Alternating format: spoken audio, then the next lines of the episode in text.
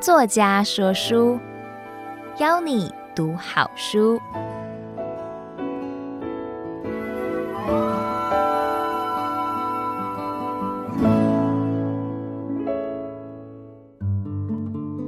您好，欢迎收听爱播听书 FM 制作的书斋音频。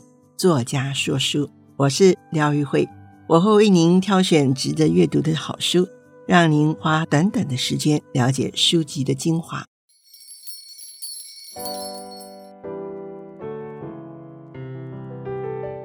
我这次要跟您推荐的是我的著作，由时报文化出版的《爱的排行榜》跟《读出太阳的心情》套书。我是散文作家，也是语文教育的工作者廖玉慧。《爱的排行榜》写的是孩子表情达意的练习，《读出太阳的心情》主要说的是。孩子生活美感的练习，因为我常常陪伴两个小孙女，所以深刻感受到分享的快乐，也因此摸索一些跟孩子沟通的技巧，以及引导他们借由问问题来主动快乐学习的窍门。这些心得，我有时候会在那个脸书或者是报章杂志上分享给连友跟读者，常常得到相当热烈的回响。所以呢，时报文化出版社的编辑的邀约下。我就进一步的把这些互动归纳整理，再加上一点小小的叮咛，把它做有系统的变成一本书。这两本书里面其实都是生活小故事的呈现，因为用的是比较幽默有趣的方式，是有别于传统的教养书的严肃。它借由大人跟小孩子的相互问答分享，间接学习各项的食衣住行的基本生活技能。或者是培养他阅读啊、听音乐啦、画画的兴趣。除此之外，更重要的就是一个高情商表达的引导，跟这个人际应对跟逻辑能力的培养。希望这两本书能够为家里的小朋友温柔扎根，让世界从各处美丽起来。所以书名《爱的排行榜》，它是激发孩子示爱的能力；读出太阳的心情，是从自然中培养出。深度解读人生的动机，所以我会将书本分上下集来介绍套书。啊，在这一集的节目里头，我会先跟大家分享《爱的排行榜》这本书里面的内容。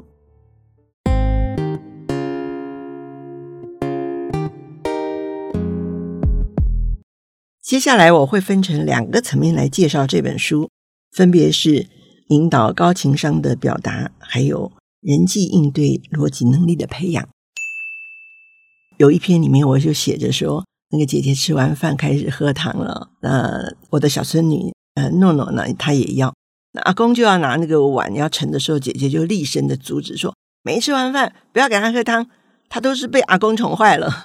其实她才七八岁而已啊，那阿公很乖啊，就立刻停止添汤。妹妹没有力争了，只要求说，那阿公你喂我。那姐姐又端出架势说。不行，阿公让妹妹自己吃。她唠唠叨叨的，声色俱厉，像一个长辈一样的凶悍，说：“快吃！”妹妹不敢反驳，就委屈的望着阿妈。那阿妈也跟着端出，就是我了哈，就端出长辈的脸，跟姐姐说：“姐姐有阿公、阿妈跟姑姑在场，你比较小，不用你来训妹妹，我们大人会管她。”姐姐就涨红了脸说：“那我是姐姐耶，我做姐姐不能管她，那有谁能够让我管？我是姐姐。”我是想说的也对哦，好不容易才升格做姐姐，那点训人的福利也没有，算什么姐姐啊？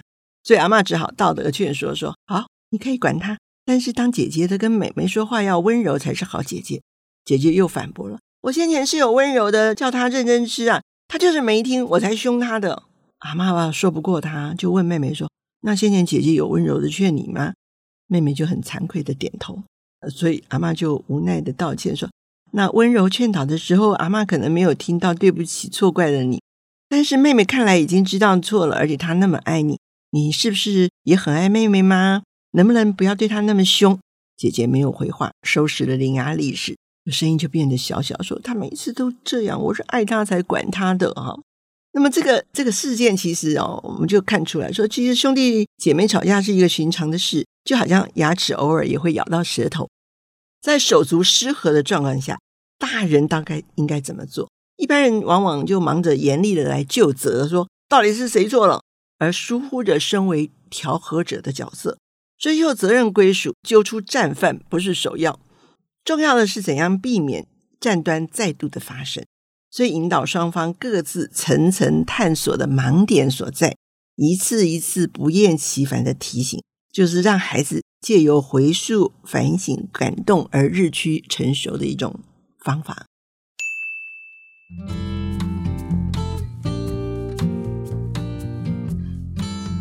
我再说一个例子哈，就是说每年小朋友都会过生日，那不管哪一位过生日，阿嬷除了给寿星礼物以外，另一位不管是姐姐还是妹妹都能同样获得礼物啊。那我们就会跟他两个解释说，因为如果只有一个寿星得了礼物，另一个看了会觉得很寂寞、很心酸，所以两个人都有礼物，要一起共度而且分享。那有一次，那个妹妹。她就说出她的生日的感言，她说：“我希望很高兴啊。第二个愿望呢，我希望很快乐。”那阿嬷就问她说：“那高兴跟快乐有什么两样？”那她说不一样。她说：“高兴是开心，快乐呢是更开心啊。”那我想这好像也有点道理。后来我们就去买礼物。那妹妹就要选了一个很便宜的，一百九十九块的乌克丽丽。姐姐选了选了，就选了一个比较贵的游戏组游戏，其实是妹妹生日。那阿嬷其实就有点心里不舒服。可是姐姐说我们可以一起玩，其实都一样的。那也想也对，好分享嘛。后来阿嬷在那个书房就听到乌克丽丽发出那个模糊的乐音，因为那是玩具，很粗糙的玩具，我就觉得有点惭愧，礼物的寒酸哦。可是他显然很满意啊！之后他就跑到书房来告诉阿妈说：“我的决定是正确。”他指着那把乌克丽丽的琴声说：“阿妈，你看，它的纹路是美丽的木头哎！谢谢阿妈送给我这么好的礼物。”我就差点哭出来了哈！我就很喜欢这样子，经常跟孙女来聊天，天南地北的追根究底。比如生日过后的一个星期，海蒂就写说：“因为所以那个造句。”他就是说，因为有很多朋友，所以我每天都很快乐。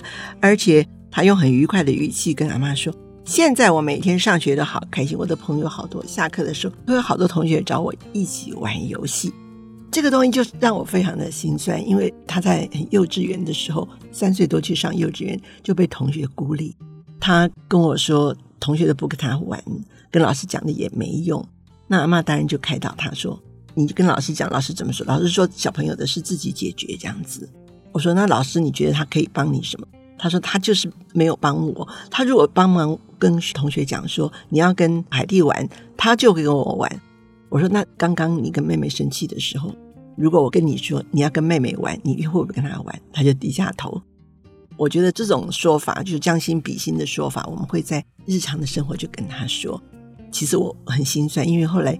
他说：“我其实没有办法解决那个问题。最后中辍，我不想去上学。我说：那你不上学，在那里的时候你在做什么？他说：我就看着大门那个纱窗，纱窗外有一条马路，我就觉得说这条马路走啊走就可以走到家里，可是我走不回家。我听了真的是差点眼泪都掉出来。我说我没有关系，阿嬷小的时候也是这样的。他说：阿嬷，你都怎么解决你的问题？”我说我也跟你一样，老师也说没有什么用处这样子，所以后来我就看书，书不会拒绝朋友，他就很开心的说啊，那我以后我知道了，我会画画，因为他喜欢画画。有这两个故事，我们看起来说，孩童自小我们培养出那个惜福感恩的德行，是会一辈子受用的。比如说，我就很欣赏那个小孙女不后悔自己的选择，进而能够从细微的地方。挖掘出自我抉择的美好之处，或者能够用语言分辨出那个抽象感受的差异，我觉得是很棒的。所以，分别是五岁跟七岁的孩子对世界的摸索，我们说已经开始了。那个诺诺的世界目前仍然是天真无邪啊，由高兴进阶成快乐。海蒂三岁多的时候，曾经跟阿嬷一样尝过孤独跟寂寞的滋味，所以他就会跟我们讲说，孤独是一个人安安静静。另外一个寂寞就是一个人安安静静，有很多人在旁边玩。你知道，我们大人全部就大吃一惊啊！说原来这种语言的学习，哈，是生命的经验的一种体会，因为他经历过非常寂寞的感受，他分出来了。就当时我就默默的许愿说，祝福诺诺继续高兴快乐，海蒂能够比阿嬷更早挥别寂寞的阴影啊！除了学会跟孤独寂寞共处以外，也能逐渐远离寂寞啊！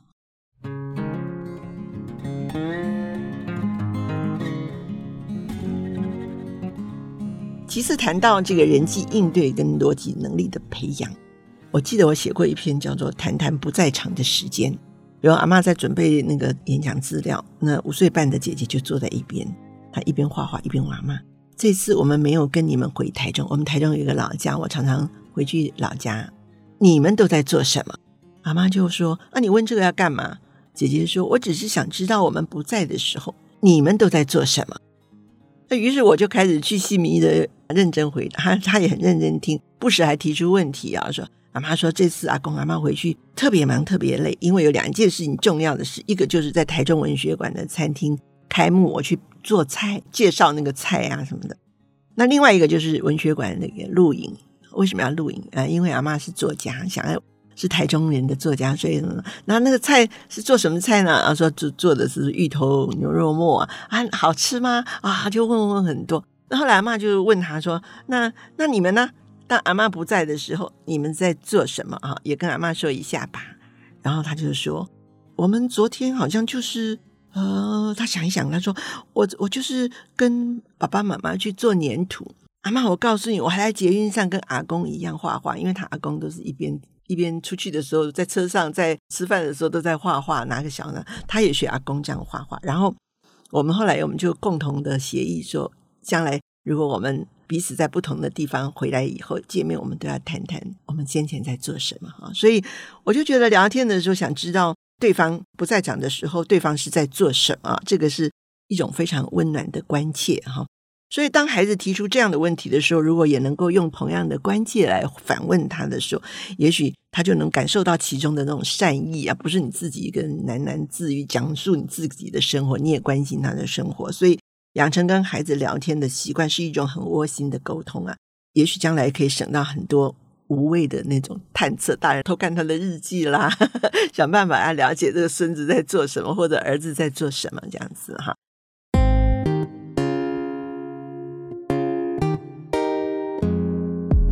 另外，我就记得有一次，我就在书房里面写东西，就听到。我女儿就是她姑姑跟小朋友在玩玩玩，突然间那个海蒂啊，大的就大哭啊，哦，哭得不可收拾。觉得很奇怪，出去说干嘛呀？你声嘶力竭的。她说你不知道这个粘土啊不能够沾水，姑姑就不听我的，就拿去沾水，结果现在呢就稀巴烂这样子。那我说不是，我听到姑姑说要赔你了吗？那姑姑也给你道歉了吗？他说：“你就不知道哦，就是不能沾嘴。我就已经跟他讲过了，他就是不听这样子。后来我就把他转移注意力了，带他们下去楼下赛跑啊什么。他本来还不愿意去哦，可是去了以后就很开心的回来。回来路上我就没有忘记这件事情，我就问他：姑姑对你好不好？他说很好。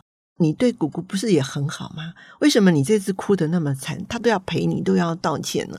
他说：我就跟他讲过了，他就不信任我。你是怎么知道这个不能够弄水？”他说：“因为老师跟他们说过啊、哦，我终于了解。我就跟他讲，我说你如果早跟姑姑讲说，老师说，因为大人都觉得自己比小孩子见识多，我就这样跟他说，然后觉得小孩子都不如我们，所以我们就会指导他。可是你如果搬出老师来，姑姑就会听了。那现在他道歉了，可是我觉得平常他对你那么好，你这样子让他好尴尬哦。你我觉得你应该有一个行动道歉的动作。后来。”等到吃过晚饭以后，他就跑来一个书房跟我说：“阿妈，我已经听你的话，跟姑姑道歉了，而且我还用粘土做了一个冰淇淋，最漂亮的那个冰淇淋，我就送给他，还告诉他这是道歉的礼物。”他说：“后来姑姑也跟我道歉，我听了也就非常的感动了。你知道，这个孩子对冤屈的忍受度啊，其实很低呀、啊。好不容易有一个比大人更多的见识，却被轻易的抹杀啊。”那他他是是可忍，孰不可忍啊，所以就加码演出那种悲痛。当这个情绪正在无法收拾的时候，当然没有办法接受劝导，更没有办法好好的说理。所以我们需要等待情绪转移，叫心平气和的时候，小朋友才能够娓娓诉说那个理由。这时候大人的委婉的劝说才会有效啊。所以说理或劝慰都得等待适当的时机。孩子的成长也是需要我们耐心的等待。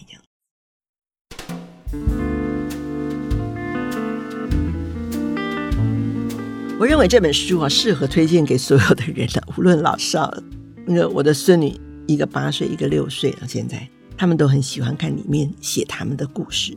那我觉得年纪小的哦，如果不认识字，那他小的可以看热闹；年纪长的人可以看门道，因为它就是故事嘛，里面涵盖的生活哲学，大人可以自己从中来切磋琢磨。没有孩子的呢，可以自我涵养；有小孩的可以教养上来取用参考。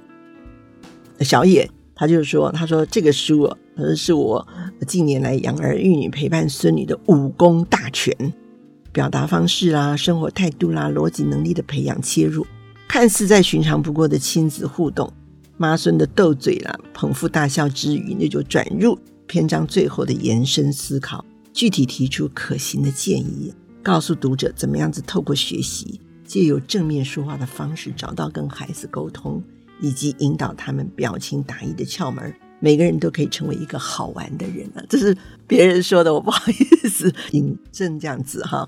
所以总结来说，我认为表情达意的练习，如果能够从小开始，长大了就省下很多那个碰撞成满头包的困境啊。练习，而且不必刻意挑时间，随时随地都是机会。